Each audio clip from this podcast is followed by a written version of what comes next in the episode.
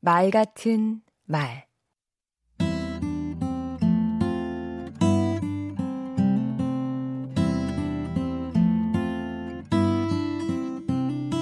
안녕하세요. 강원국입니다. 어제 한 말과 오늘 한 말이 같을 수 없습니다.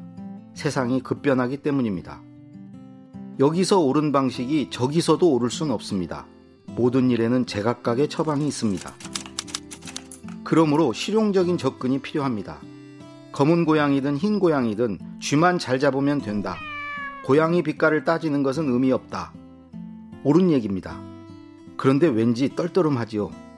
이런 가치관을 가진 상사와 일할 때 직원들 사이에서 불만이 많았습니다.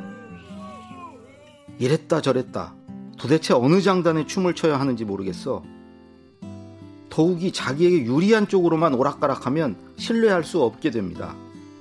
그런 언행은 회사 정책까지도 즉흥적으로 보이게 하지요.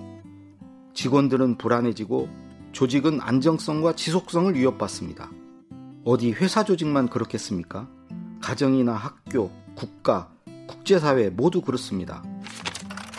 실용적인 건 좋지만 일관되게 지켜야 할 것도 있습니다. 바로 원칙과 정체성입니다.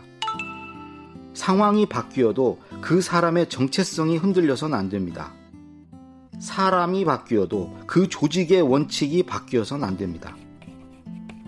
그런데 일관성을 유지하는 것은 쉬운 일이 아니죠. 과거의 말과 지금 얘기하는 내용이 서로 배치되지 않은지 따져봐야 합니다.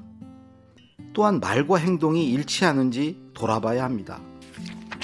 일관성을 유지하기 위해서는 당장은 손해여도 장기적으로 무엇이 이익인지 볼 줄 아는 안목이 있어야 합니다. 또한 타협하거나 포기하지 않고 유혹과 저항을 이겨낼 수 있는 인내심이 필요합니다. 끝으로 소신과 현실 사이에서 소신의 편에서야 일관성이 지켜집니다. 급변하는 세상, 복잡한 이해관계 속에서 원칙과 정체성, 소신을 끝까지 지키는 사람, 정치의 계절이 되니 그런 사람이 더욱 귀해 보입니다. 강원국의 말 같은 말이었습니다.